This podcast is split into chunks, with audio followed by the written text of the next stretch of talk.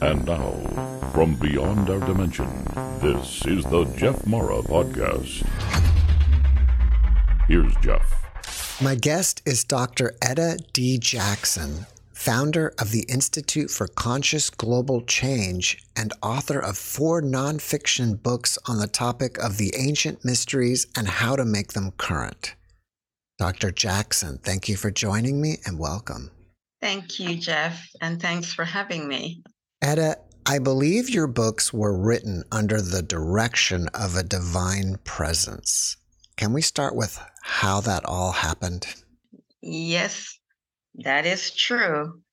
Well, I have had this interesting experience with what I call the golden white light, which has overshadowed me from I was a child.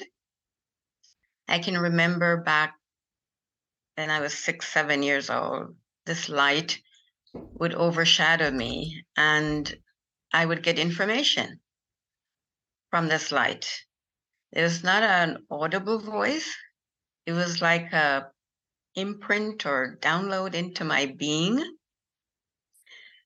And I always had this sense that what I, the information I was being given was like in my cells.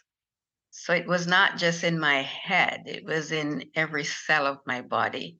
And I remember saying that to my mom that what I know is in my cells. So it was not a if or maybe about this information, it was so. And this has been the guidance that I have had all my life. I remember as a child telling my mom that I came here to help with the liberation of humanity, because that's what I knew in myself. Of course, at seven, six, seven years old, I had no idea what that meant, but that's what I knew. And as I got older and was given the information about the books, and then subsequently about the work with the United Nations through the Institute for Conscious Global Change, I began to get a better understanding of what that meant. But this has been my guidance all my life that I have complete trust and reliance on because I know, you know, that presence to be true and has never steered me wrong. So, yes. Was there some sort of catalyst that started this contact between you and the golden white light? No, I um I I've always I've always said that I came here.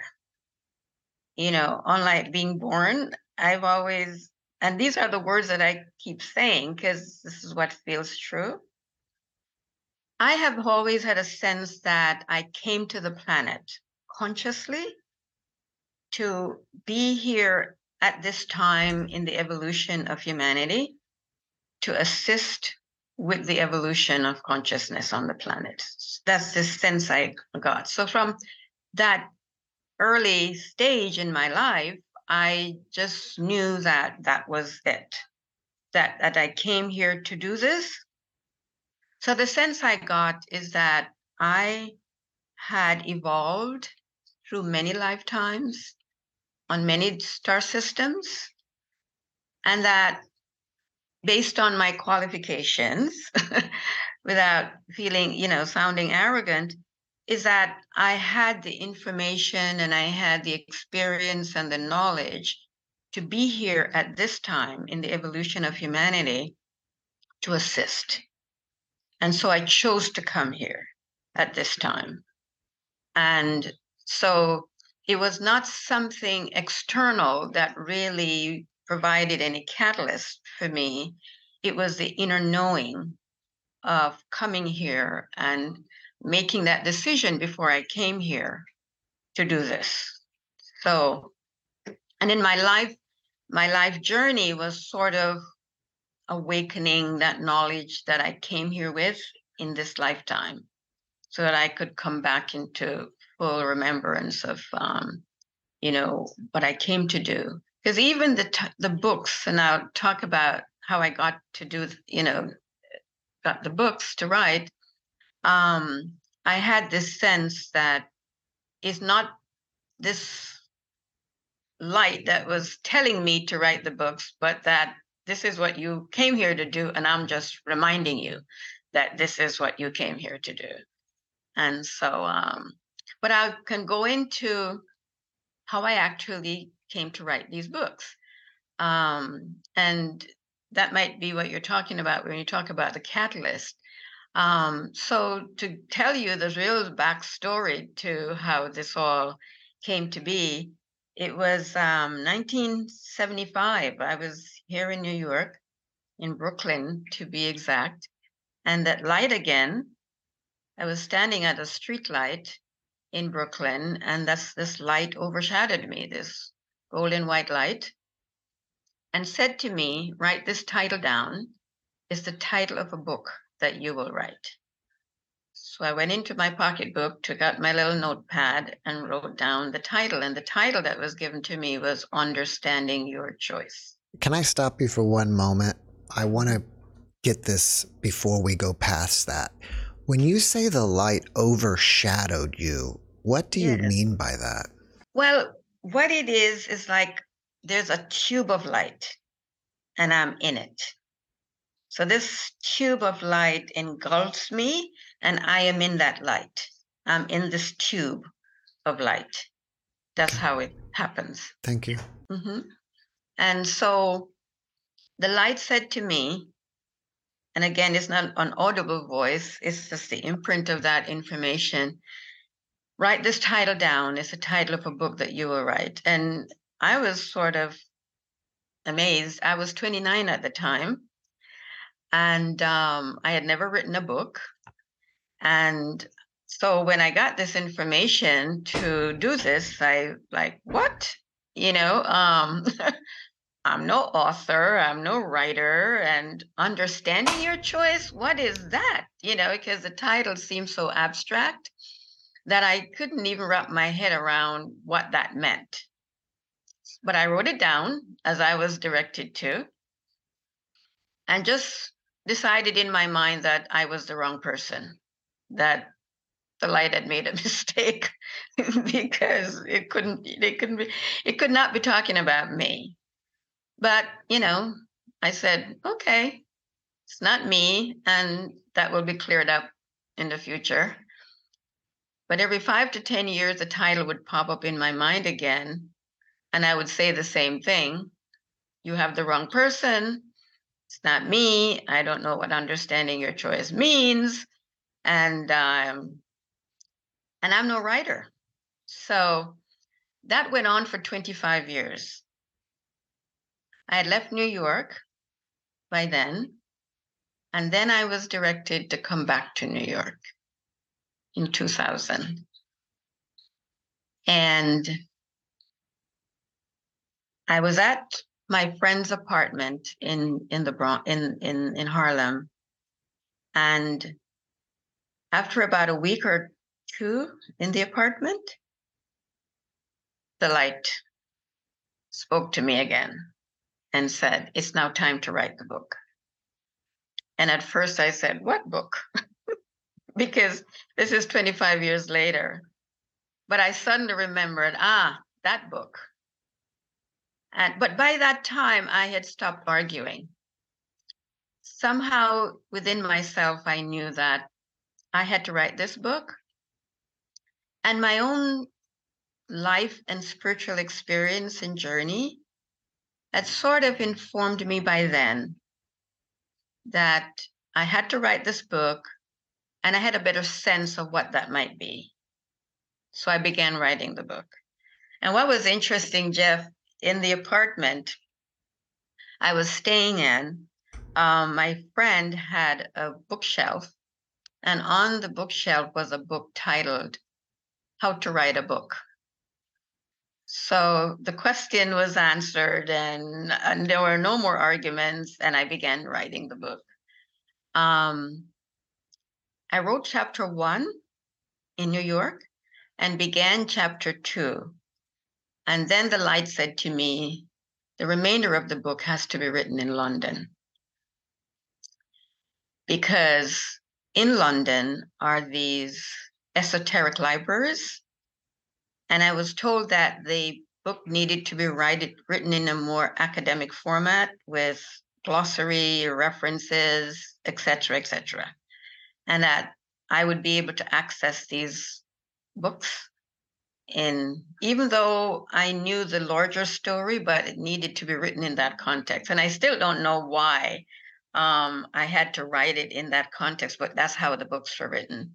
And so I went to London and stayed with my very good friend who had gone to high school with in Jamaica. And I told her, I said, I have to come to London to write this book. And she says, Come on.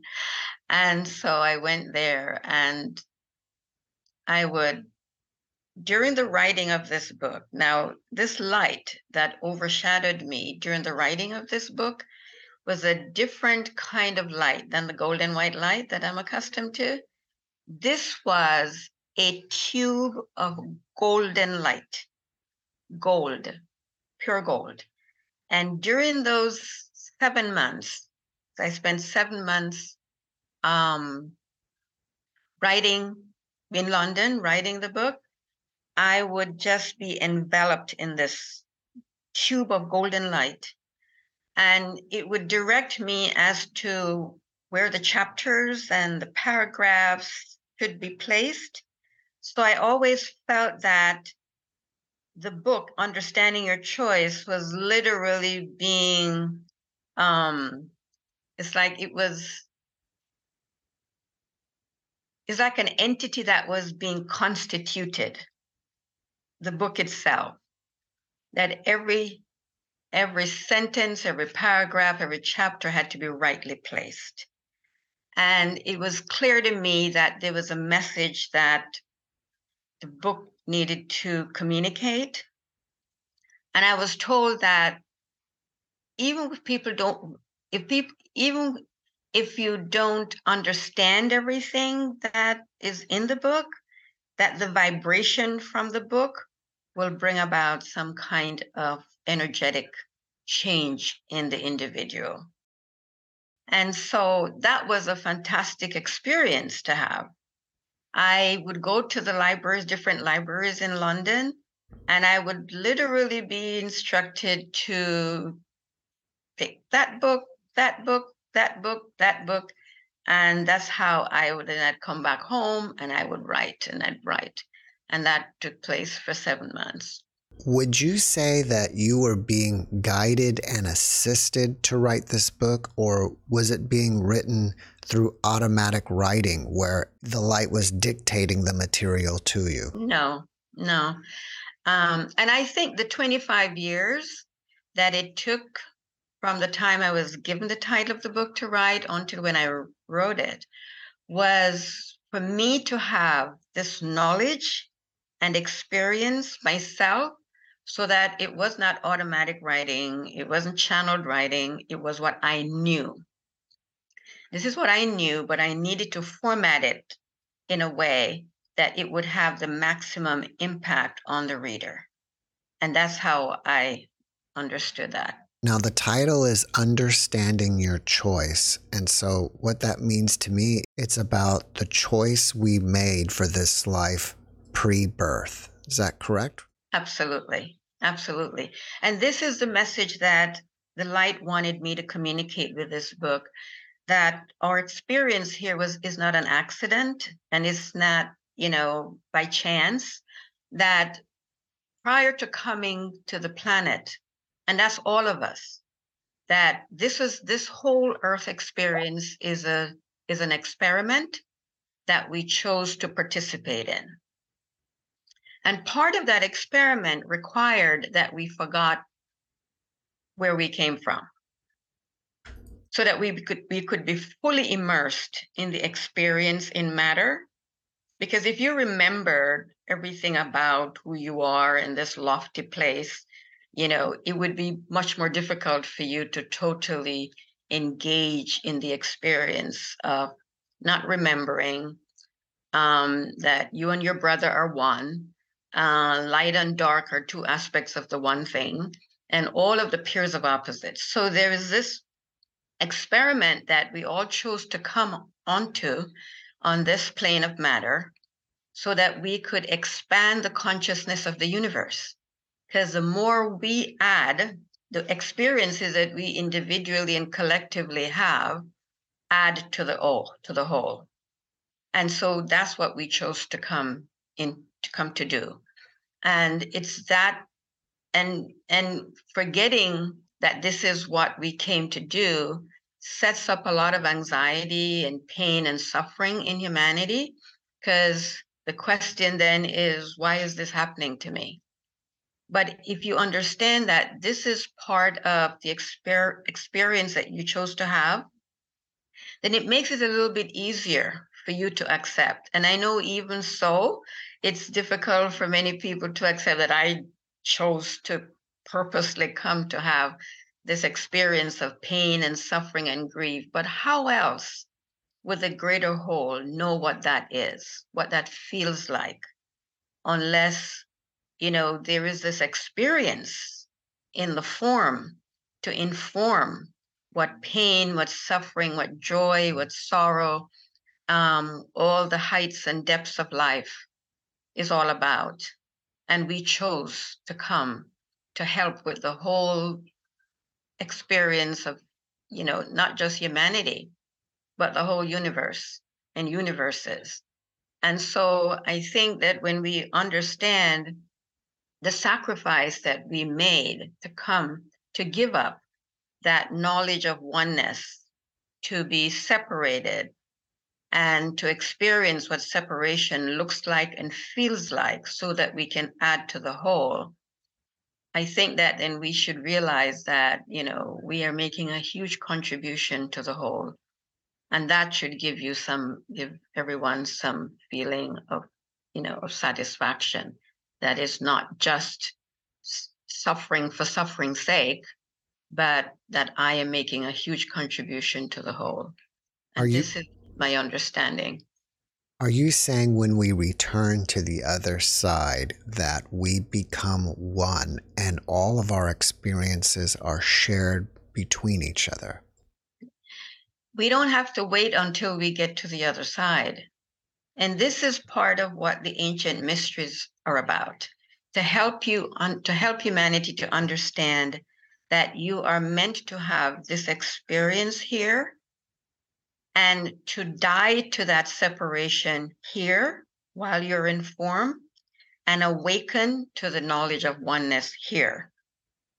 And that you don't have to die in order to have that experience. And that's what the ancient mysteries are about. And this is what Masonry really teaches, you know, that death, you know, raising death and raising that Jesus died and and you know rise again on the third day. All of those are symbolisms of what humanity is meant to experience in this in his in his experience as human being that as human you can become god or come into total remembrance of your godhood while you are in flesh. And that death physical death is not the vehicle for you to know, to know, not just to feel or think, but to know that you are in fact God and man. Because in that experience, you have total remembrance because your cells will wake up to the remembrance of that fact that you are in fact God. And so this is why the ancient mysteries will become the signature information for the Aquarian age to help us to get back to the ancient mysteries to understand all of those mysteries, which are not so mysterious after all. Many guests will come on and say something basically the same that we are all God. How do we make the jump from understanding it to knowing that it's true. Absolutely.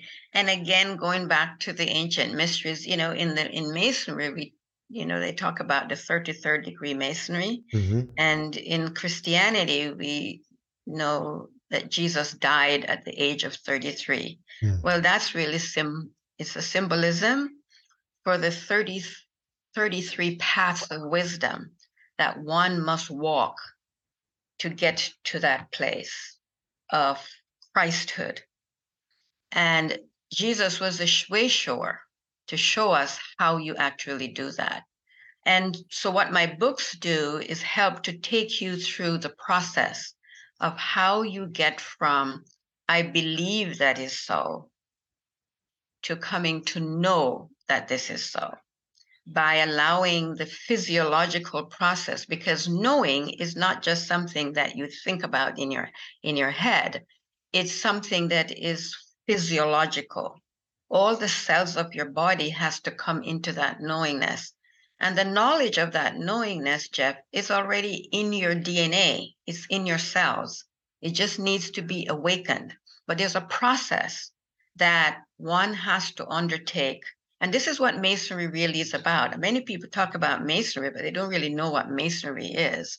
True masonry, there's an outer masonry or exoteric masonry, and there's esoteric masonry. Exoteric, that which is the ancient esoteric, which is the ancient knowledge, the ancient mysteries, help you to go through the process, those 30 through steps that one has to undergo to come into full knowingness, which is what Jesus that's what Jesus went through, and that's why he could say at the end, I now, I, I now know that I and my Father are one. He didn't believe it, he didn't think it, hope it, wished it. He now knew it because he had gone through those 33 steps in order to come to know that as a fact. And so this is why this information was given to me to present to humanity. And I was told by the light when I was given this information that at this point, at the end of the Piscean age, humanity would be in a quandary, trying to understand what was going on. As you know, so many changes are taking place because we're at not only at the end of a 2,160 year cycle of Pisces, the age of Pisces, but we're also at the end of the cosmic year of Pisces, which is 25,920 years. So we're at this huge washover period where humanity now must not not must move from following someone externally, a teacher, a master, to come to now come inside and to come to know who you are so that the relationship is not horizontal, but vertical, that you and your soul must now come into a relationship that will allow this knowledge to be unfolded to you. Um, because your teacher is your inner teacher. That's can, your real teacher. can you give us some examples of a couple of those steps that you speak of? Well, there's some, you know, you might have heard of the seven hermetic principles. And uh, one of them is, first of all, wanting to know. It's desire that brought us into incarnation and it's desire that is going to help us to unfold. You must want it. And I think one of my the reasons for my works is to help you come to that place even to realize that I want more. And I think that that's kind of where humanity is now, especially after COVID. People, there's a lot of psychic information that was given, and people are beginning to realize that there might be something more and wanting more. So, you as an individual must come to that place in oneself where you recognize that I want more. It's not enough for somebody to tell me about myself, that I want to know for myself. And that's why my books are not for the curious, it's for those who are really seriously wanting to have that kind of knowledge about themselves. Because as the, master says, we're here to know ourselves. So the first thing, the first step is to, again, pay attention. to, to desire to know, to pay attention, and to begin to let go of your ideas of what you think things should be and allowing your soul to speak to you. And that is difficult because in this worker, you know, this world in which we are running hither and from, it's hard to come to that place where we can be still enough to, to ask the question, first of all, please unfold to me, reveal to me what I need to know. I desire to know. And that might seem like a very simple, um, you know, unimportant step, but is vital because this is an individual journey that you're about to walk. It's not about you and your friends and, you know, your neighbors. It's about your journey. And it's a journey walked alone. You know, so um, coming to that place first, this is the first step. And once you do that, Jeff, it's amazing how your soul begin to reveal, unveil. It might meet you might be meeting somebody who you can have a conversation with, might be picking up a book, but the information begins to be unfolded. And when you're still enough, you'll hear the voice of that silence. You know, your soul will begin to to speak to you. And so that is what I'd say, you know, before even going any further, if you don't if you can't get there you, none of the others are really going to be relevant perhaps the reason that you are here is the beginning of that conversation mm-hmm. yes and this is what why i wanted to have these conversations um, because i i feel that again referencing covid i think covid has brought us into the house it's like the divine feminine says, I want you in the house so I can talk to you. and I think a lot of inner conversations began during that COVID time because we were forced to. We were forced to sit still and hopefully listen. And I think this was the crisis that was needed. And usually, unfortunately, humanity doesn't change or do what it knows it needs to do unless a crisis occurs. So the universe set up this crisis um, to allow for the stillness to be in the house, to be able to begin to listen. And so um, this is where we are. And I think, and I know that we are on the threshold of a huge transformation as humanity.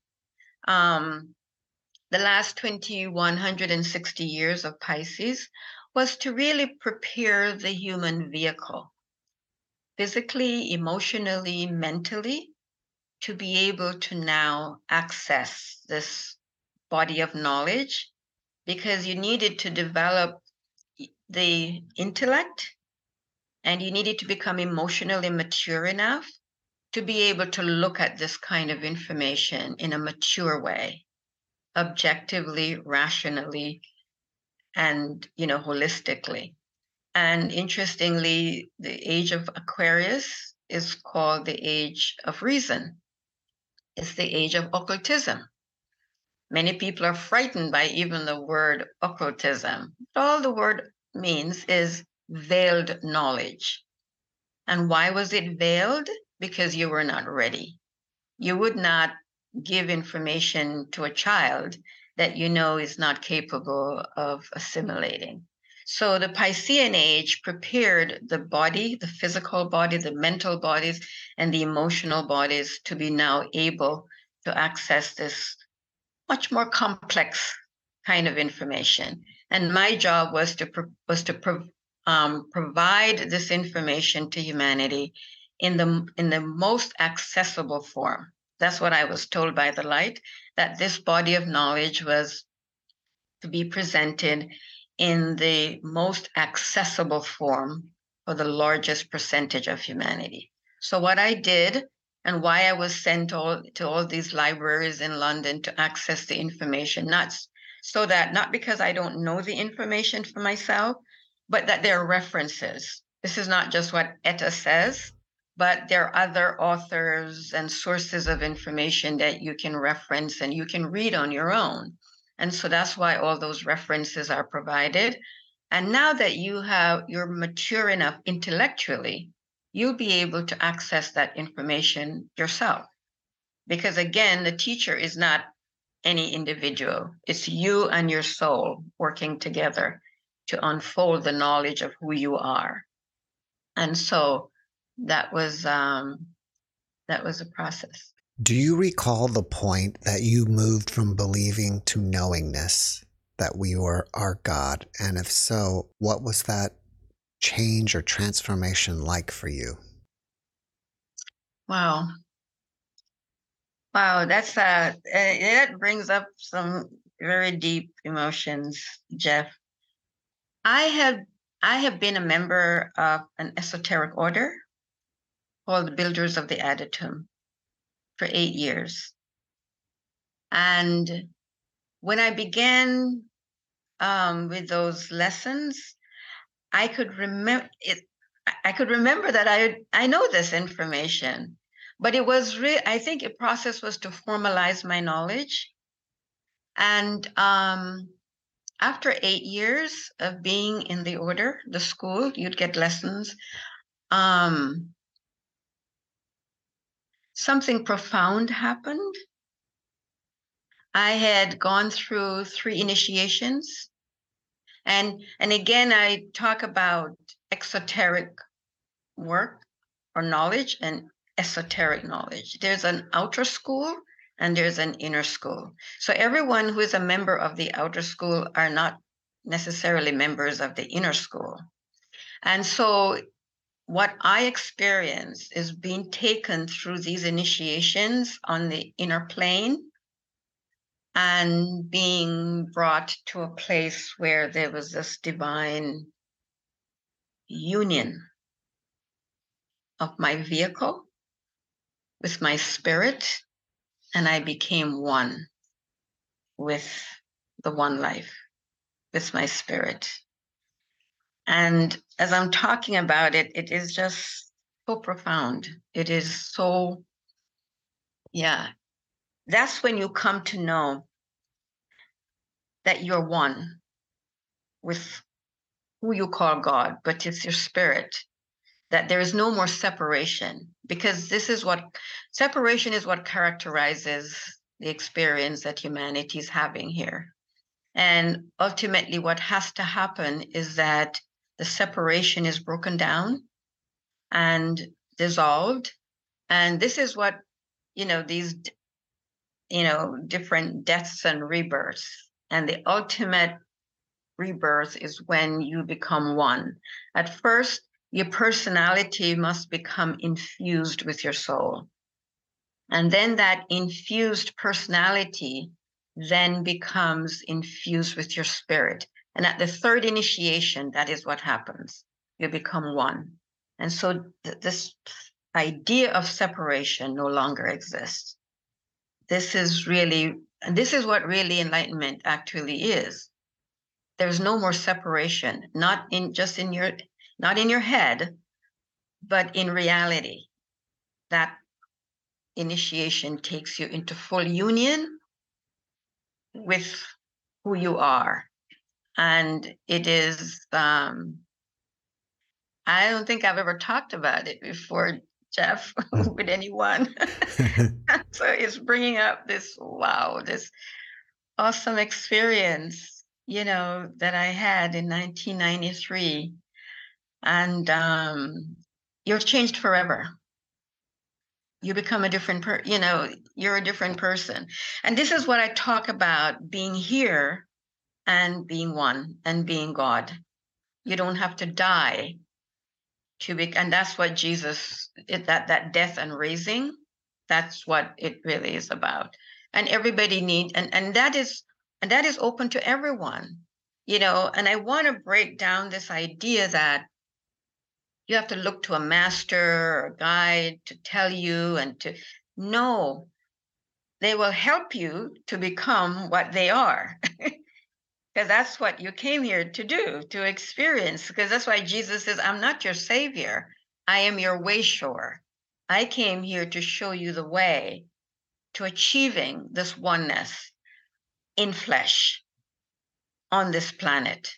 And this is this is this is the whole this is the whole experiment how can I come into matter, forget who I really am, go through these life experiences to expand my knowledge of who I am, and then remember that I am in fact one with all life.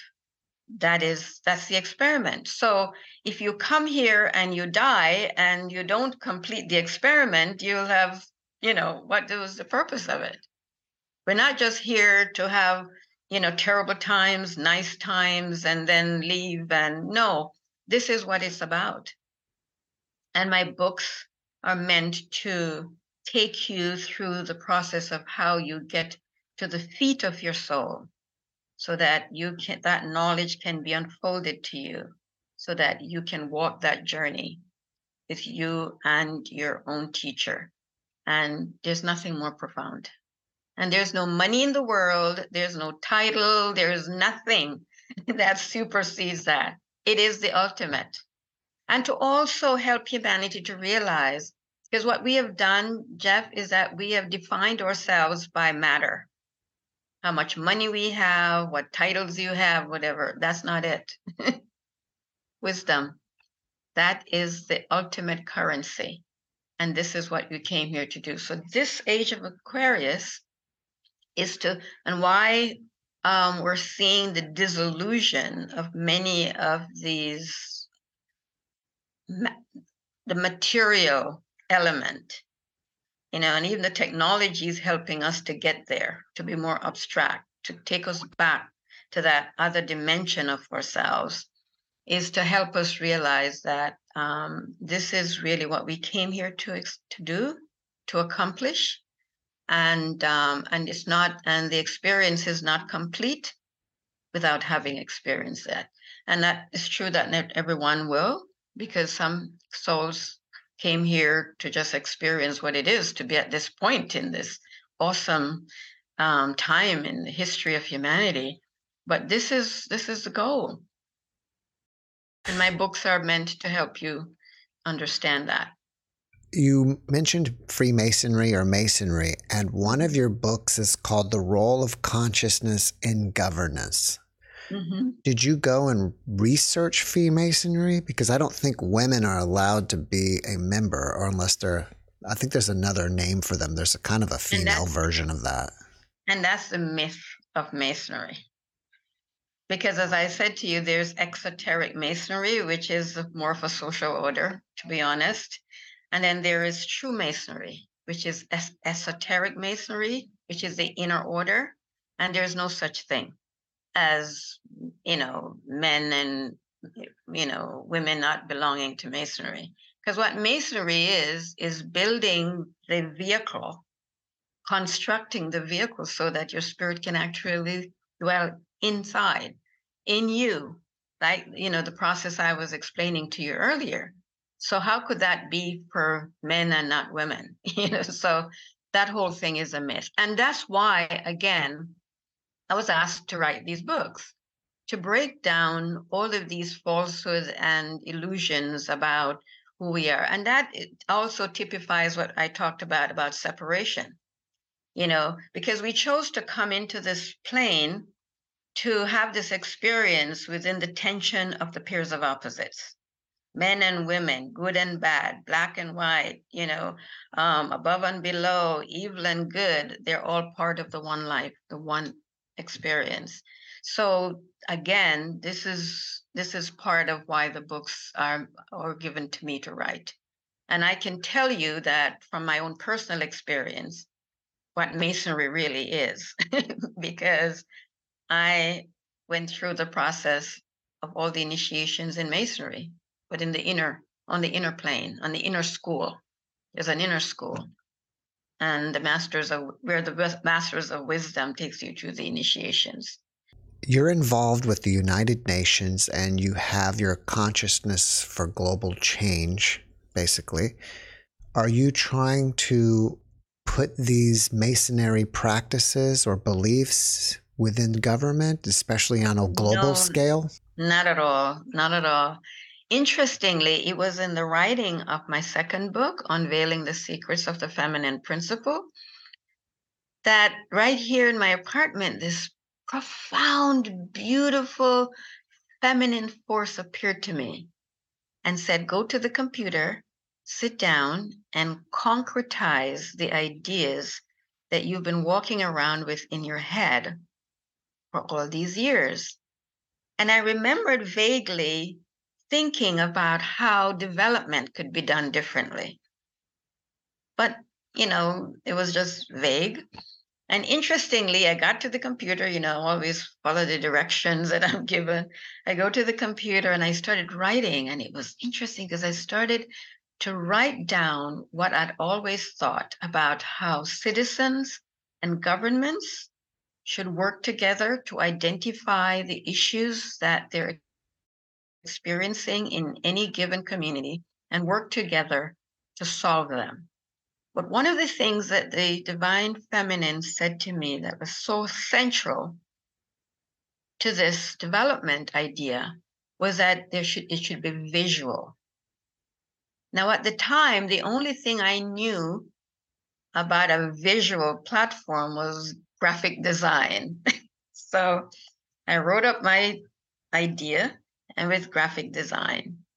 And I went to a meeting at Columbia University. I'm pretty close by them. And I had, I knew that Columbia University at the Earth Institute was involved with the United Nations in the Millennium Development Goals. So I connected with them, trying to partner with them to advance this idea that I had. So they invited me, I was on their mailing list. So they invited me to an evening um, an information evening, and I thought it was going to be about the Millennium Development Goals. It turned out that it was an information evening about their PhD and master's program.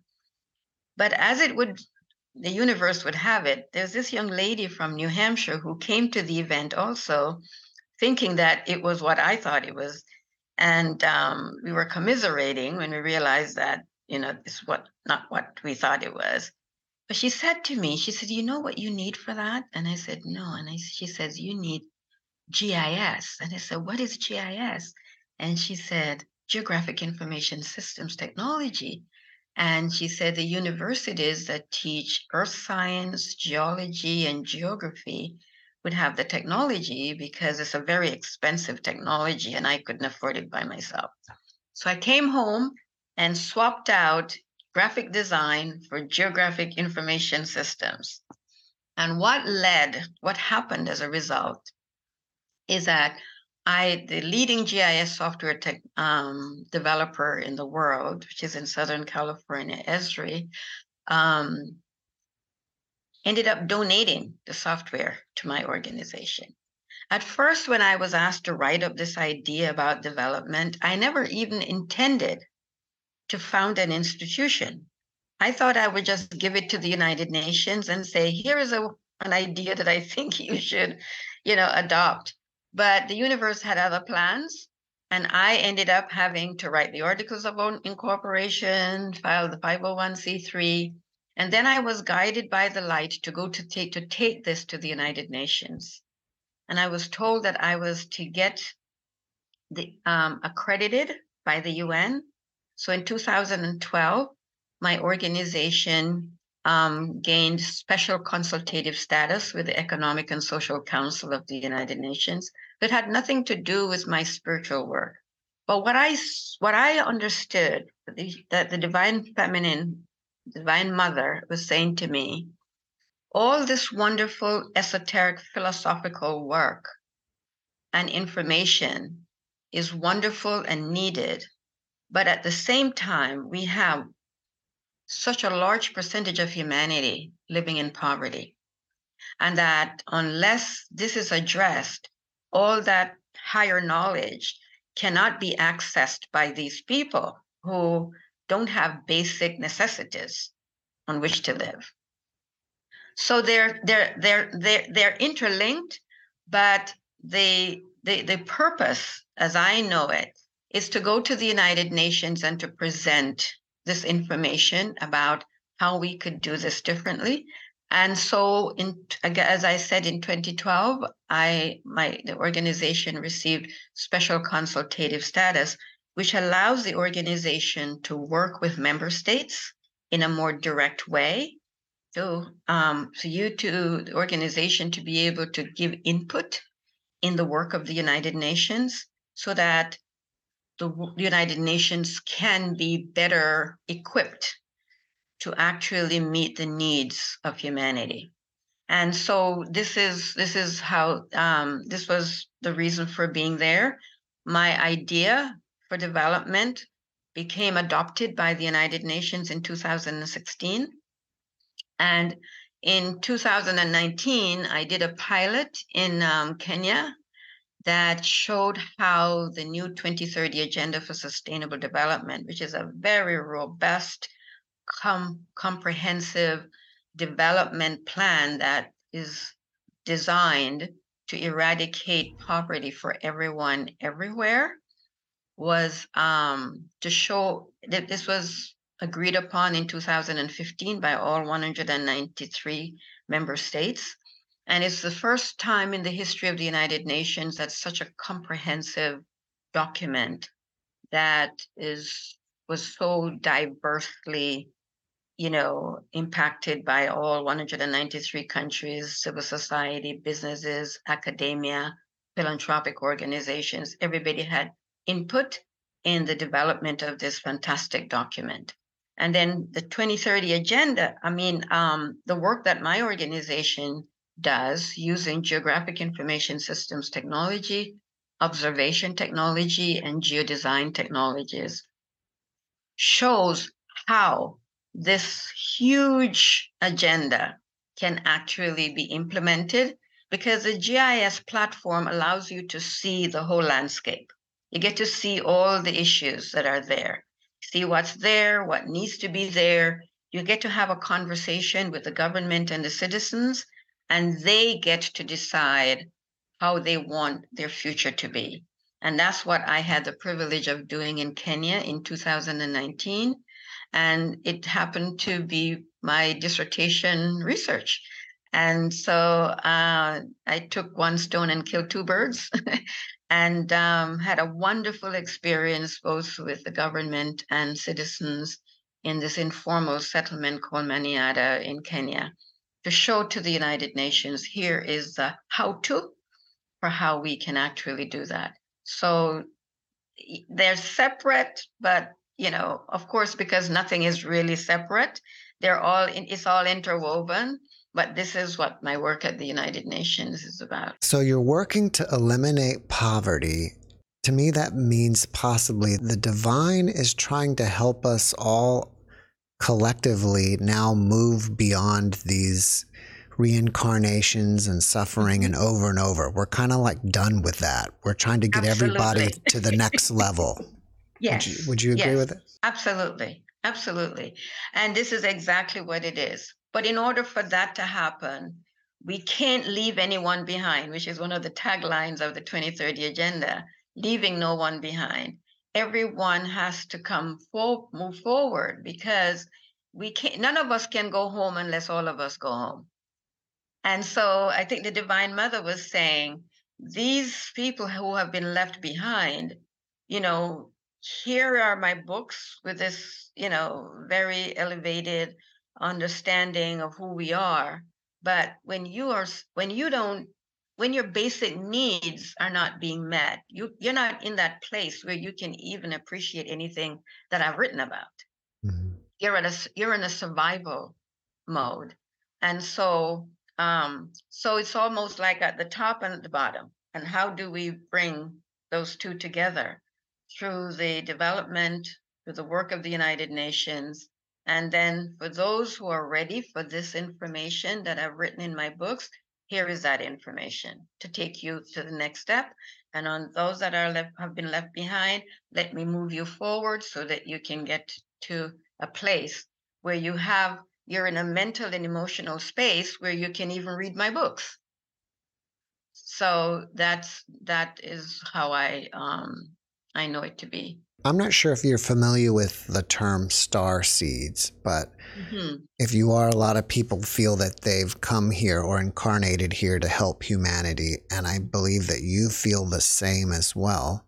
Mm-hmm. Do you feel like we're getting closer and closer, or do you have a time frame when we're all gonna move to the next level? Well, we are, but as I said before, um, the preparatory work that was done in the Piscean age, preparing your vehicle, because in order for you to carry out that work, you have to be. It's from this center of who you are that you move out into the world.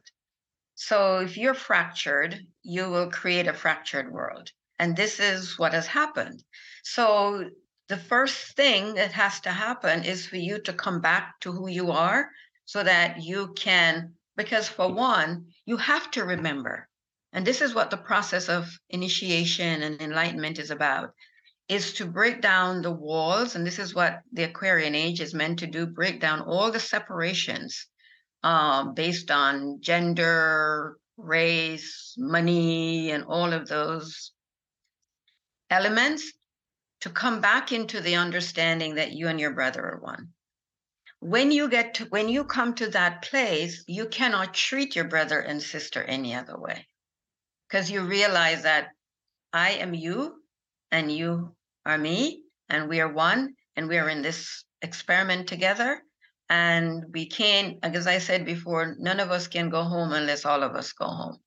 And so that has to happen first because you cannot you cannot help somebody until you're at the place where you can at least you can you're ready to serve so star seeds have to come to that remembrance because all of us to different degrees have forgotten who we are because that's what this experiment about is about. You come in, you come in forgetting so that you can remember.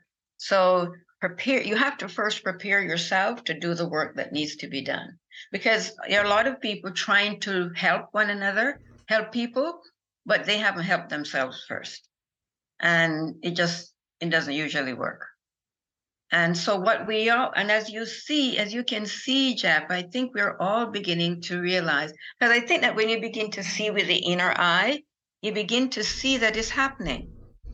You know, these young people who um, came in to help us realize the future, they have less of those separation elements in their consciousness than the older generations.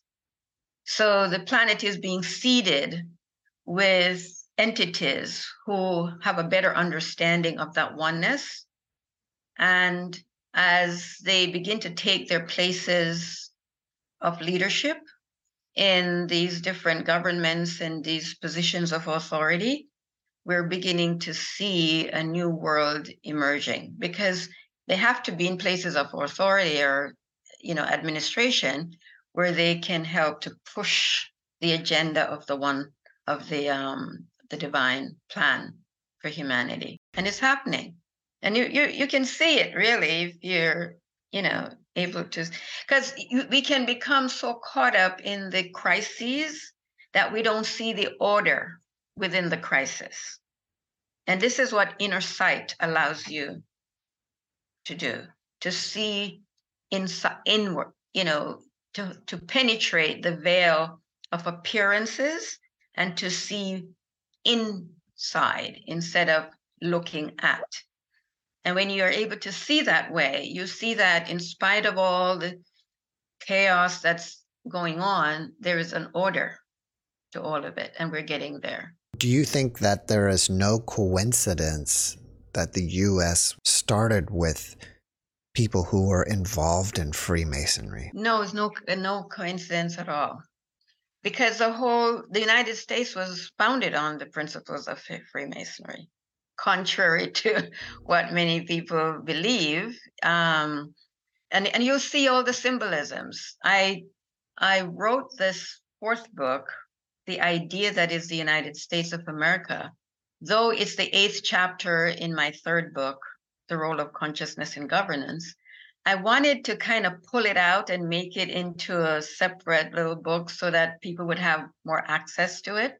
Because I think that once you understand the, the idea on which the United States was founded, it will give you a better understanding of what our goal is. It's no mistake that the motto for the United States is e pluribus unum, out of many one people. Not only the United States was founded on this idea that people from every kindred tongue and nation would come to this place called America, founded on this idea that out of many, one people, that we are one, contrary to our appearances, that we're all one. And that this Masonic principle, which is what that is all about, would be the prevailing idea for this country. And I'm going to say this more and more as the Aquarian age unfolds, the principles of Masonry are going to become more predominant and overtake our religious, the more fundamentalist and religious views, because that is the principle on which the United States was founded. And you'll see all the symbolisms in that little book that I wrote, the idea, you know, that I pulled out. All you see all the symbolisms of masonry. And once you understand what they mean, and not be frightened by these ideas, oh, know, look at this masonry and the devil people. None of that is true. To help you understand what these symbolisms mean and what our the goal is for this country and this world. And I also think that it's not also a mistake that we all come from different parts of the galaxy.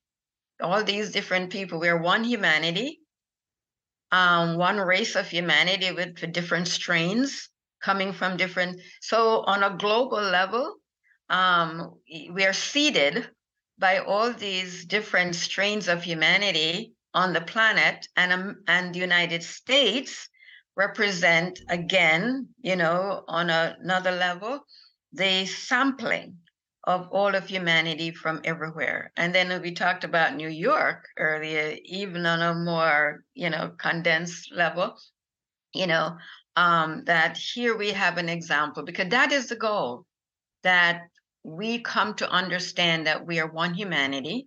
There are no different races. Um, we are one race called humanity, Homo sapien, and we came here to have this experience. How can these different people from these different places with these different ideas live together as one, sharing our experiences. Because again, that's what we came here to do to have experiences so that they can inform, better inform who we are as these divine beings living in these veils. And as the veils are removed, and which will definitely become more and more so in this Aquarian age, we'll begin to realize that what we say or what we think are elements to separate us are actually elements that unite us and help us to remember that we are, in fact, brothers and sisters, one mother, one father, regardless of how we appear on the outside. You have these four books are you working on anything else that you want us to know about? No, that was what was given to me. I um I wrote the first book, and as I told you, I argued for 25 years about writing it, understanding your choice, and then I think they held off telling me about the other books until I was almost done writing the first one. So after I was almost done writing Understanding Your Choice, the light said, You have two other books to write, and here are the titles. And so, but of course, by then I had done arguing, you know, so I just knew that I had to write, you know, the other two books. And then the fourth book, like I said, is a smaller book that I personally decided to take um, the chapter eight of the third book and sort of expand on it a little with images to because I thought that, you know, if people understood what the United States is about, they would really put into proper context all that's happening and why. And another thing, Jeff, that was absolutely essential for me to communicate in these books, and the light wanted me to communicate, is light and dark, what we call good and evil. I know that many people are going to be shocked to hear this, but who we call the devil or Satan, which is really Saturn, and who we call God, who is that we call Jupiter, they're the complements of each other. They're one and the same. They're two sides of the same coin. But that's what we came here to experience this tension between this apparent pairs of opposites and how do we reconcile them so actual actual transformation and enlightenment. You cannot be enlightened without reconciling the pairs of opposites. That's the basis for the whole experiment. So if you can see how the dark has informed you i i define darkness as veiled light. What you're not able yet to properly understand. And again, like I was saying, having been prepared academically and emotionally, now we can begin to tease out what is dark and what is actually light, what is evil, what is good. And you get to see that they're all intertwined. And there's a reason why this situation was set up that way, because that's the experiment. So we came here to experiment and understand and reconcile. So um, we're right on. Etta, after watching this podcast, people may want to reach out to you and ask you questions. Are you open to that? Absolutely. Absolutely. What, what's the best way to reach you? My email address is arcanum33 at gmail.com. Okay. That would be the best way. My website is www.ettadjackson.com. And it would be good for people to go there and sort of check out the information there. And there are all my books that are available there too. Yeah. Before we finish up, can you leave us with one last positive message? Wow, I usually use this phrase, may light be extended upon you. um, because I the light is so and it's so complete, you know, and I I know these are difficult times, but what I'd say to humanity, take heart. It's not as bad as it appears, it just appears that way.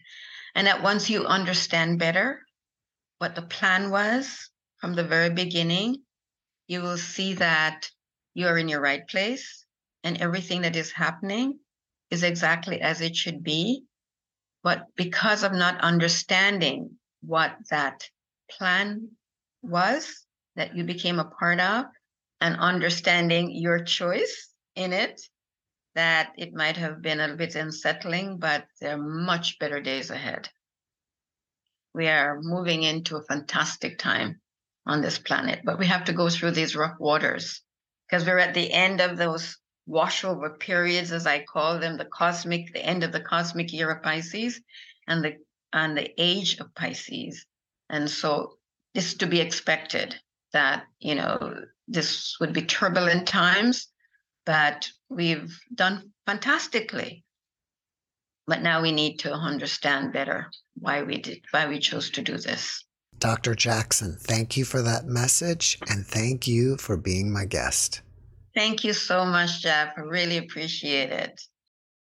All, All the best. Same to you. Thanks for watching the Jeff Mara podcast. I really appreciate you. Another way to show support is through YouTube memberships. And if you do, there are loyalty badges and other perks depending on your level of membership. All you need to do is click the join button underneath the video to find out more. Thank you for your support.